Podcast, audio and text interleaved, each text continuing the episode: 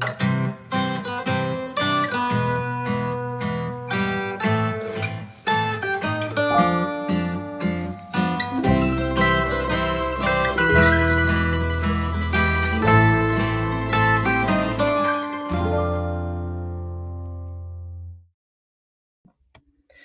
Hello, welcome back to Courtney Watches Movies. I guess I shouldn't say welcome back, should I? Because uh, that's presumptuous. Welcome to Courtney Watches Movies. It's a podcast in which I, the titular Courtney, review, analyze, and most likely overthink movies and the filmmakers who brought them to life. How in the world are you today? I hope you are doing terrifically, terrific, terrifically.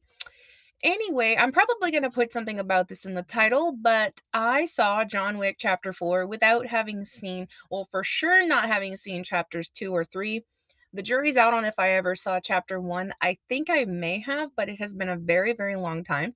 So suffice to say, I wasn't 100% certain what was going on. But what I did know about it going into it was kind of the meme of it, right? Uh, Keanu Reeves is this crazy assassin fighter man who gets really mad at some bad guys because they killed his dog. You know, the meme version of it. But this is directed by Chad Stahelski, and this had a really cool cast. It's Keanu, obviously, he's great. Uh, Laurence Fishburne, Ian McShane, Bill Skarsgård, Skarsgård, uh, and I think, oh yes, the dearly recently departed Lance Reddick, who I don't know if it's a spoiler to say his scene in this is really small, but I'm given to understand that it's in past movies he had a larger role and then Donnie Yen, who I thought was super awesome in this movie. So, really cool cast, and I really like Keanu. So, I went into this, even though I'm not a big action film person, I went into it with an open mind and I was pretty excited.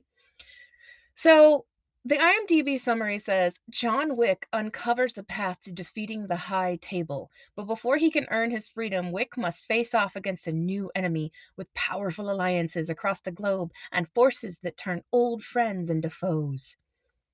Okay.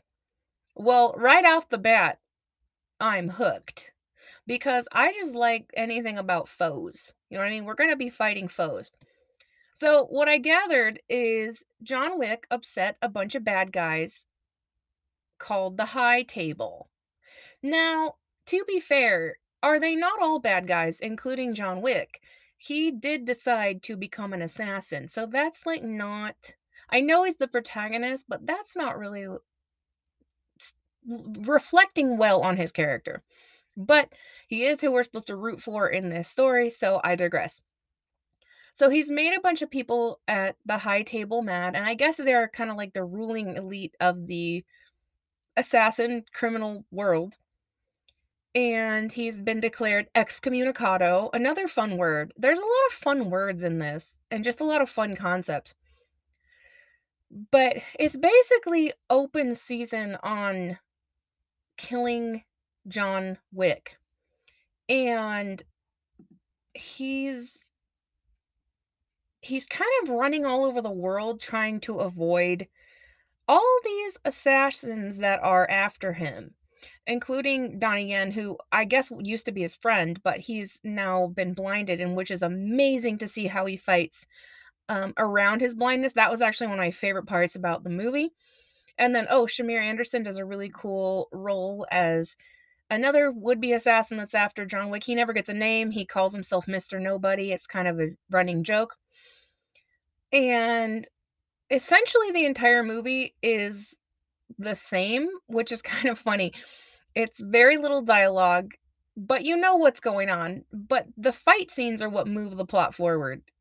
So John is fighting to basically get back into the good graces of this high table and then he can be a free man and he can just go about his life and not even be in that world anymore which is what i think he's been after this whole time. But yeah he's got like a he's got like a marker on him he's got a bounty on his head and he's just trying to solve that. So he needs to kind of get back into a family because that's it's kind of like the mafia is what i'm gathering where it's like you know they've got the five families except this one i think they said it's 12 and he needs to be belong to a family and kind of be in good standing in order to get a representation at the high table and to get them to hear his or to honor his request for a duel. I don't know. I'm getting ahead of myself. It's all over the place. But it's actually a very simple plot. And what it, it kind of made me laugh because it's really a little bit of dialogue, a massive fight scene in Japan, and then a little bit of dialogue and a massive fight scene in this rave in Berlin, and then a little bit of dialogue and then a massive fight scene through basically a good chunk of Paris. I think they said the 7th and 8th arrondissement. Like it's 3 massive strung together fight scenes and let me tell you, it's really cool. I was taken aback by the violence, definitely. I I knew that it was violent, but I didn't expect it to be so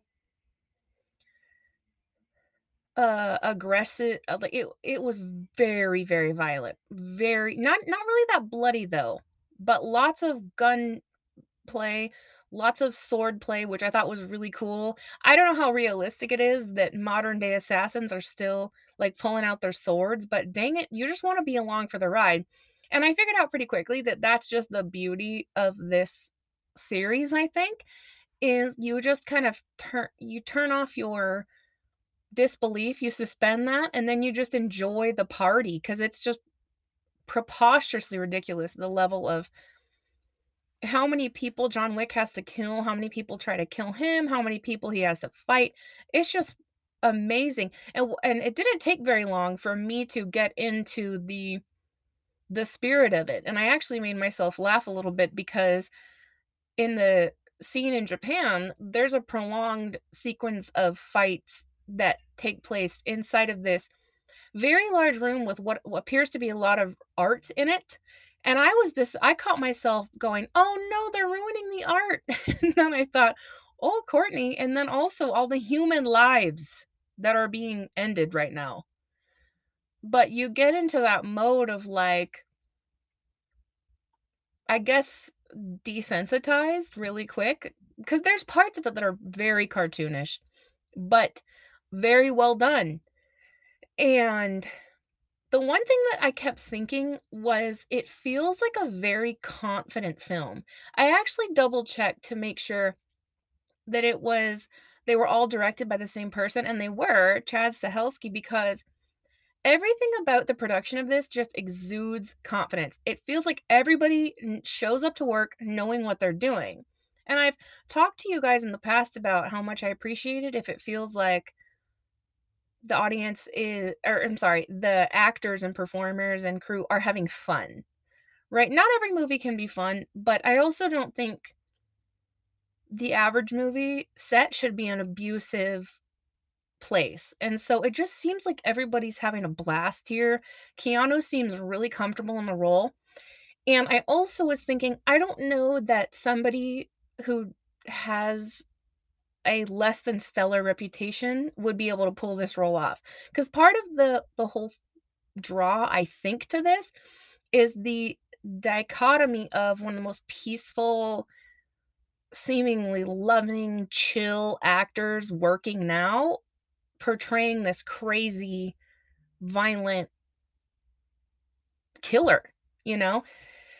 And I just don't know that an actor with a more um side eye suspicious reputation would be able to pull this off. I don't think he ha- I don't think an actor with less goodwill of the public would be able to do this role that's so violent and so merciless and so unforgiving and so uh, in celebration of of killing and murder and bloodshed and it really it really is but there are parts of it I think it's just cartoonish and just silly enough and just over the top enough that it's not so offensive as it could be, right? And the other thing I was thinking was I'm wondering if part of the draw that people feel toward the role is what the character the character is all about his dead wife and he's all about his dog, right? His dog that was killed. and it's like his wife and his dog died. And there was a part of me that kept thinking, "Oh my gosh, this is so appealing on some primal level that this man goes to such lengths just starting from avenging his loved ones." And there is something that is very appealing about that. You kinda wanna keep watching, you're like, oh, yes, you get revenge, man." Whatever it is. And I I'm not proud of that, but I'm wondering if that's part of what people like about this movie is that it just appeals to a certain part of our hindbrain, like, "Yes, avenge your family, avenge your wife, avenge your dog." I don't know. That could sound silly, but it was just a thought that I had. But again, I that's really the main thing I that I come away with is this movie needs somebody like Keanu. First of all, he's just physically very capable, and I've I mean, we've all seen the videos, right, of him training with his his firearms in real life. He's extremely skilled. His skill level is sky high, but also just, yeah, the goodwill he's he's created in the viewing public. One of the coolest parts, I would feel I'm sure that everybody's gonna talk about this, but it I would be remiss if I didn't bring it up, is so, as I said earlier, there's an extended fight scene in Osaka, Japan, there's an extended fight scene in Berlin, Germany, and then there's an extended fight scene in Paris, France. Well, there is a amazing aerial what appears to be one take shot of a firefight in this old, dilapidated, gorgeous building in in France that's just ooh, if you guys don't know, I love, love old buildings that look like they're crumbling. That is one of my weaknesses in this life. I love them, so it's just it's so gorgeous and I I mean, I can feel like I can almost smell the musty house and you know what I mean? But it's this amazing overhead shot, uh, as he fights several dozens of would-be assassins off. It they're it kind of seems like they're just, like, petty criminals taking their chance at killing John Wick cuz he has this massive bounty on his head, but it is stunning, and that's that's where I think the confidence comes in of the filmmaking team. It's just man it is slick. I mean, I have no I have no other words for it. I will definitely be checking out the others. I cannot believe I've never seen it before. Again, I just there's certain genres that don't immediately appeal to me, but I get I get this. I get the popularity. I get why it's speaking to people. It is so high level. The production value is insane. The actors seem like they're having a blast. I mean, I barely even said anything about Bill Skarsgård, but he looks fantastic as the primary antagonist. He's he's so wonderful, and it is funny. I have to point out, like you can always tell when somebody's a Skarsgård when they're, like, a foot taller than everybody else. Have you noticed that? Those guys are tall, man, but he looks slick. He plays the antagonist, the Marquis, and he is the one that really hates John Wick, and his outfits are just fabulous, and he just looks dressed to the nines, and everybody's got these great suits, and they're just dashing, and I don't know. I just this is a movie that I hate to use a cliche, but if anything was ever firing on all cylinders, this is. Everything is awesome. If you don't like violence, just straight up don't like it, I would skip it, right? But I think this movie's gonna do really well. The first one was a total surprise sleeper hit. It was way bigger than I think the studio or the filmmakers were anticipating it to be, but it was a huge hit. But again, if you if a lot of violence bothers you, skip it, you know? It it's it's a lot of gunfights, it's a lot of gun violence, it's a lot of swordplay, but, uh, to be honest, I could see the the average adult really enjoying this. I really did. I'm think I'm gonna give it a 9 out of 10, which shocks me, but I've been thinking about it since I saw it yesterday, and yeah, I think that's what I'm gonna go with. I I am totally embarrassed about what I've been missing out on because it's great. This world is great. The world building is so interesting. I look forward to the spinoffs they've got in the works from I think they're gonna have a Ana de Armas spinoff, which is super interesting to me. Um, I'm excited to see if they do anything else with the Mr. Nobody character. There's a lot of potential in the world building here, and I look forward to seeing what happens. So, yeah, I'm gonna go with a 9 out of 10. Thank you very much for listening. Don't forget to like, subscribe, rate, whatever, all that jazz. Follow me over on Instagram at Courtney Watches Movies. We have a lot of fun over there. Uh, thank you. Have a wonderful oh, forgot to say, I'm reading Circe by Madeline Miller, and today's jam has been I didn't have a jam today. Oh my gosh, I should have a jam today. Have a good one, you guys. I'll talk to you later. Bye.